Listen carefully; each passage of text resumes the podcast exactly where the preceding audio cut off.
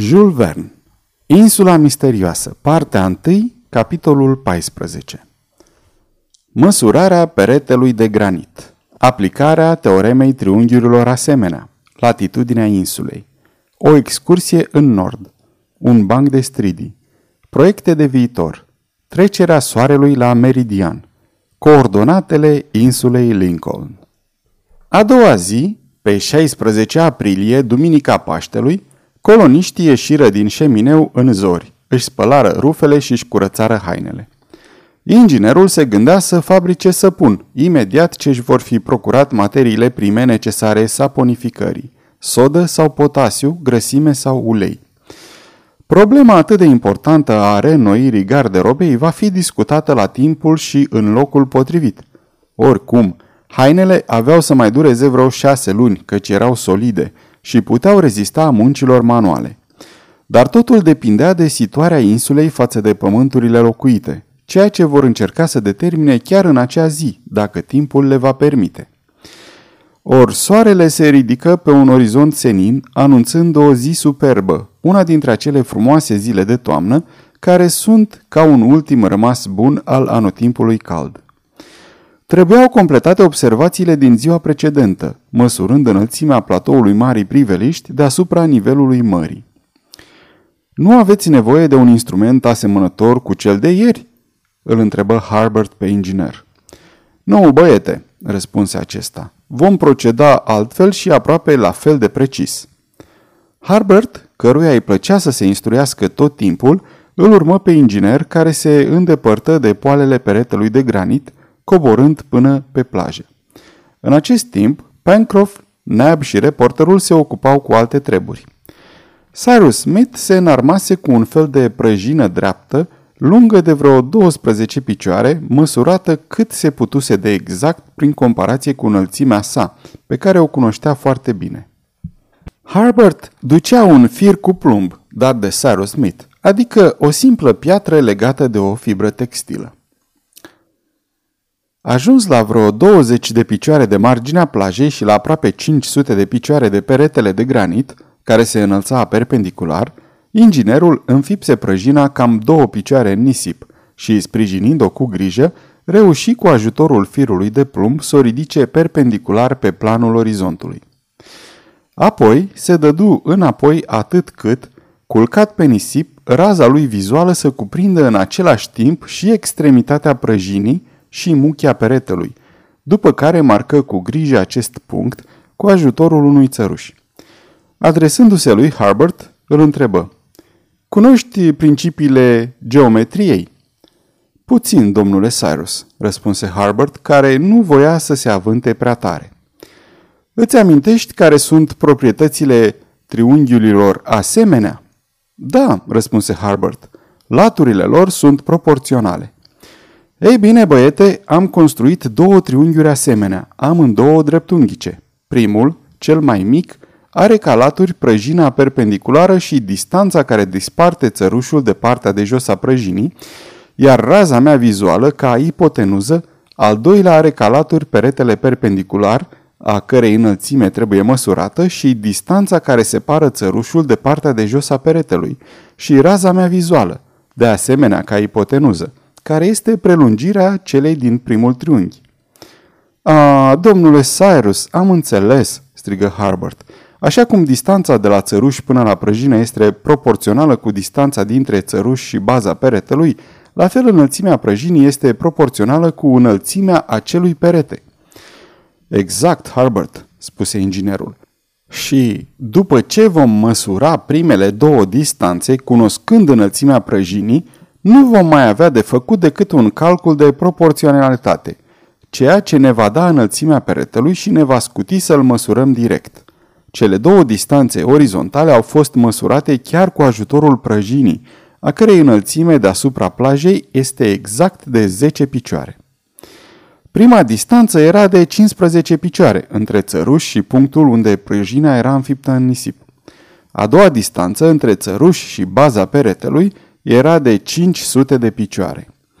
După ce terminară aceste măsurători, Cyrus Smith și Harbert se întoarseră la șemineu. Acolo, Inginerul luă o piatră plată pe care o adusese din precedenta excursie, un fel de șist de ardezie, pe care era ușor să trasezi niște cifre cu o cochilie ascuțită. Stabili următoarea proporție. 15 supra 500 înmulțit cu 10 supra x egal 500 ori 10 supra 15 egal 5000 supra 15, deci x egal 333,3. Se stabili deci că peretele de granit avea 333 de picioare înălțime. Este vorba despre piciorul englezesc cu unitate de măsură egală cu 30 de centimetri. Cyrus Smith luă atunci instrumentul fabricat cu o zi mai înainte, ale cărui două rigle, prin deschiderea lor, îi dădeau distanța unghiulară a stelei alfa la orizont. Măsură foarte exact deschiderea acestui unghi pe o circumferință pe care o împărți în 360 de părți egale. Acest unghi era de 10 grade.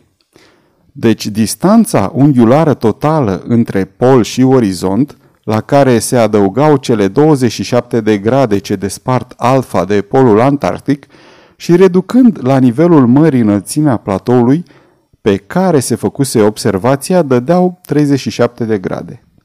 Cyrus Smith trase deci concluzia că insula Lincoln era situată la 37 de grade latitudine australă, sau ținând cont, având în vedere imperfecțiunea acestor observații de o abatere de 5% între paralela 35 și 40 de grade.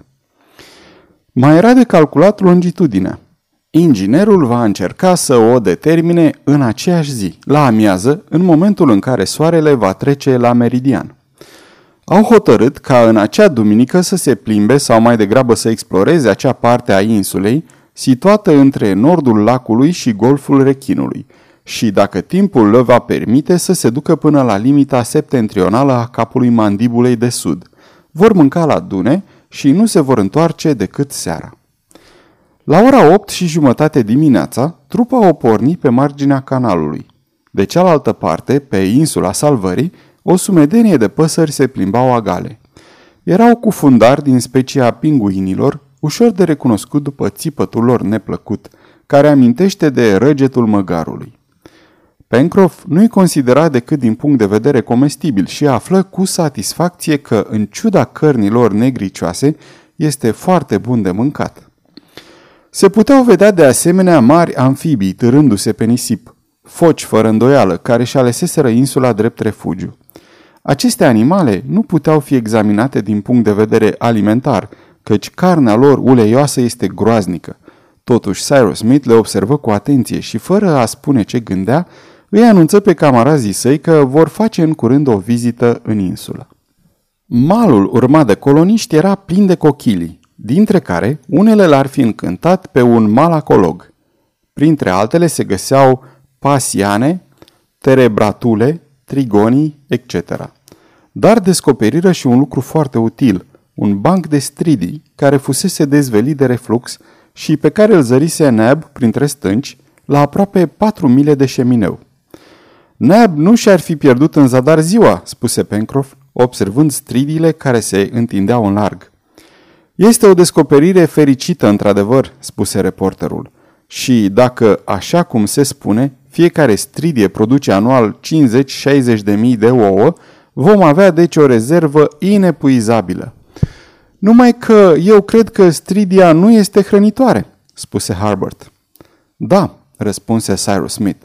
Stridia nu conține decât puține materii azotoase și unui om care nu s-ar hrăni decât cu ele i-ar trebui zilnic numai puțin de 15-16 duzini.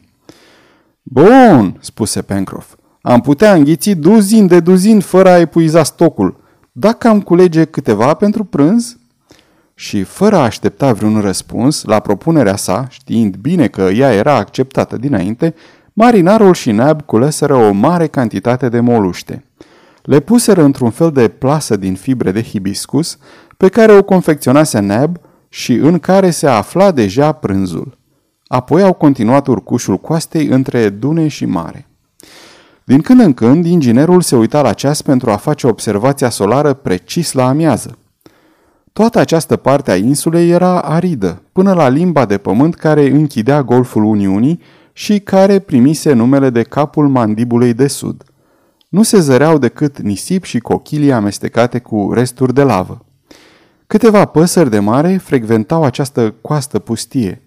Groenlanzi, albatroși, mari, rațe sălbatice care excitară și pe bună dreptate cupiditatea lui Pencroff. Încercă să le doboare cu săgețile, dar fără rezultat, căci nu se așezau pe nisip și ar fi trebuit să le urmărească în zbor. Ceea ce îl făcu pe marinar să-i repete inginerului. Vedeți, domnule Cyrus, atâta timp cât nu vom avea o armă sau două, materialul nostru lasă de dorit.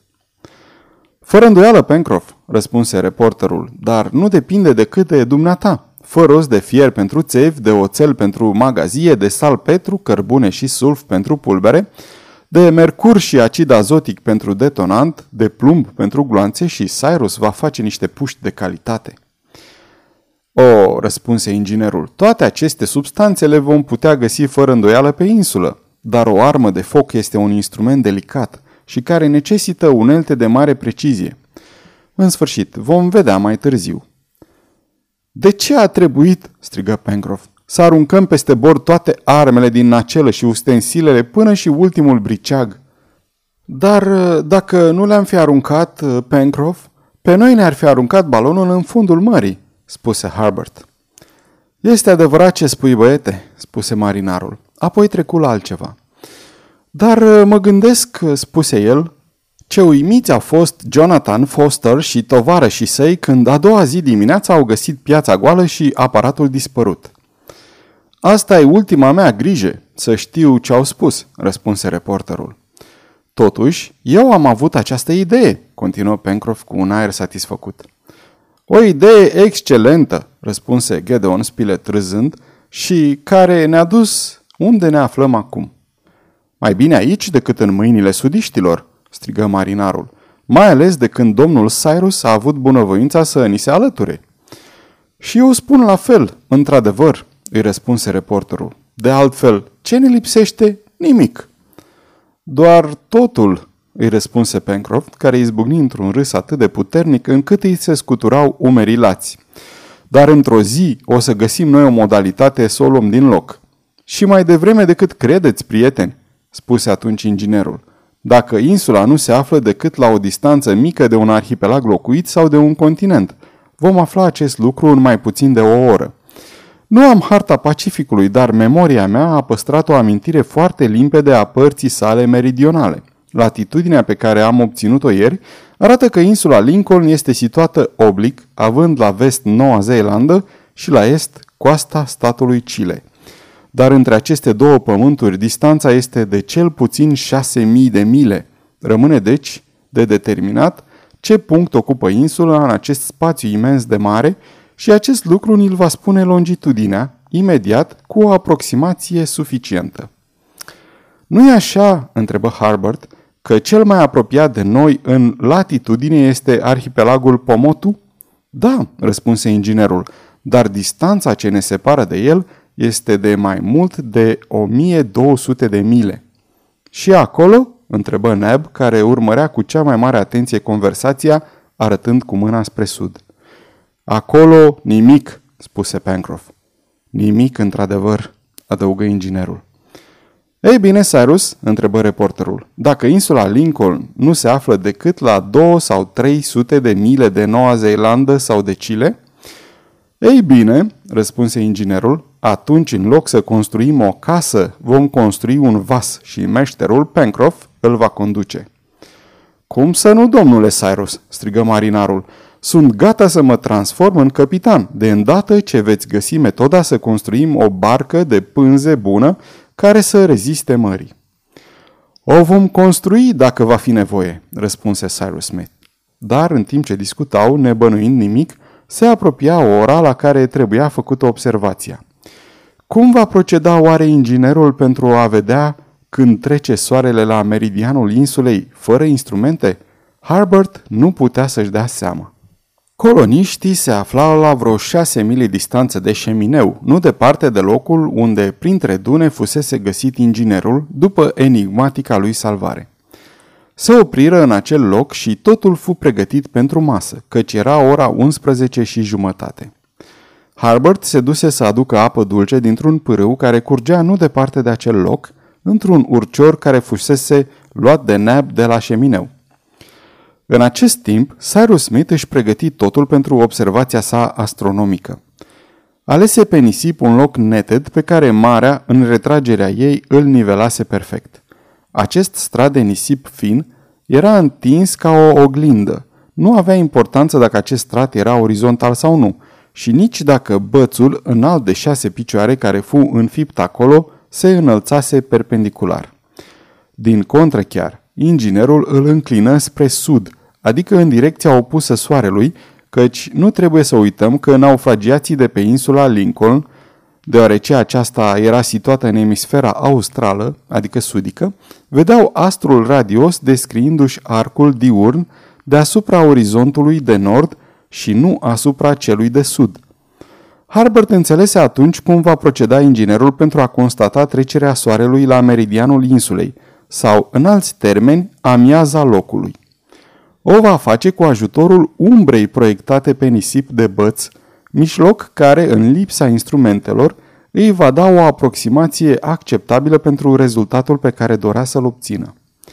În momentul în care acea umbră va atinge maxima sa lungime, va fi exact amiaza și nu va mai fi nevoie decât să urmărească extremitatea acestei umbre pentru a recunoaște momentul în care, după ce s-a micșorat succesiv, va începe să se lungească.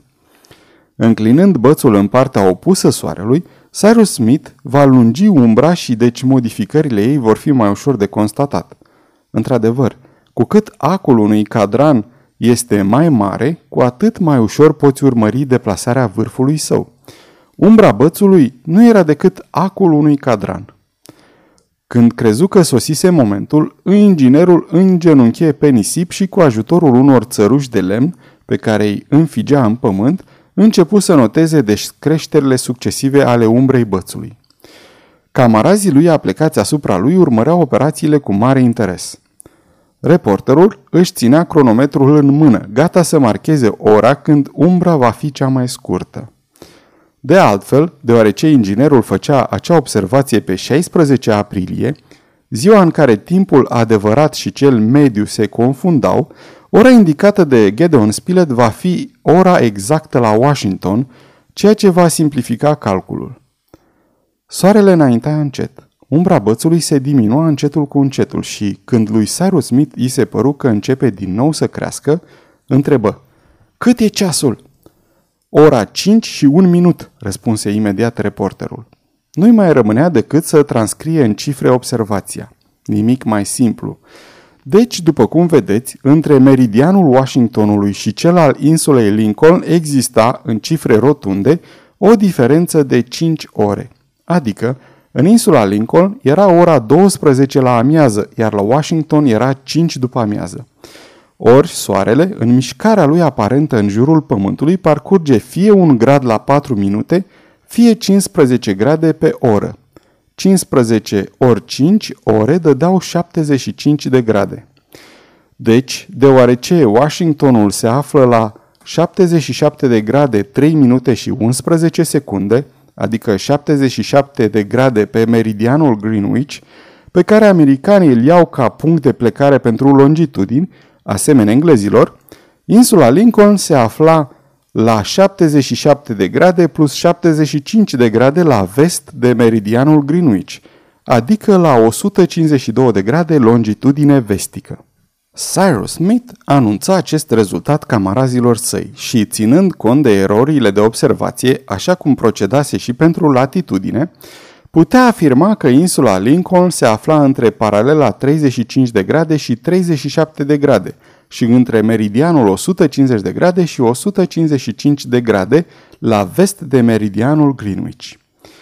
Diferența posibilă datorită erorilor era, după cum vedeți, de 5 grade în ambele sensuri, ceea ce, la 60 de mile pe grad, dădea o eroare de 300 de mile în latitudine sau longitudine în fixarea exactă a poziției. Dar această eroare nu influența cu nimic hotărârea pe care urma să o ia. Era evident că insula Lincoln se afla la o diferență atât de mare de alt continent sau arhipelag, încât nu se puteau încumeta să străbată această distanță pe o simplă și fragilă barcă. Într-adevăr, calculul îi plasa la cel puțin 1200 de mile de Tahiti și de insulele arhipelagului Pomotu, la mai mult de 1800 de mile de Noua Zeelandă și la mai mult de 4500 de mile de coasta americană. Și oricât se străduia Cyrus Smith să-și amintească, nu vedea nicio insulă în acea parte a Pacificului care să ocupe locul insulei Lincoln. Sfârșitul capitolului 14